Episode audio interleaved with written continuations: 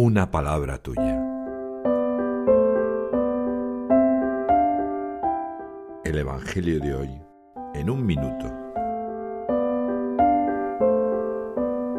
Lucas, en su primer capítulo del 26 al 38, narra la anunciación del Señor que hoy se celebra.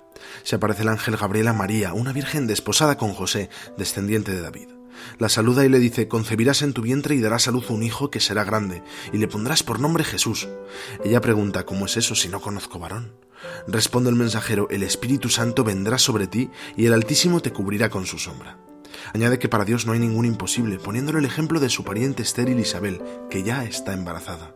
Y María contesta, aquí está la esclava del Señor, hágase en mí según tu palabra. Este Evangelio que trae cada día el Angelus me recuerda que yo también quiero decirle cada instante al Señor, fiat, hágase en mí según tu palabra. ¿Qué repercusión directa tiene este pasaje en mi vida? Porque es María, madre de la Iglesia y ejemplo de vocación. Francisco nos recuerda con el arcángel que para Dios nada es imposible. Dice, cuando nos abrimos a la gracia, parece que lo imposible empieza a hacerse realidad.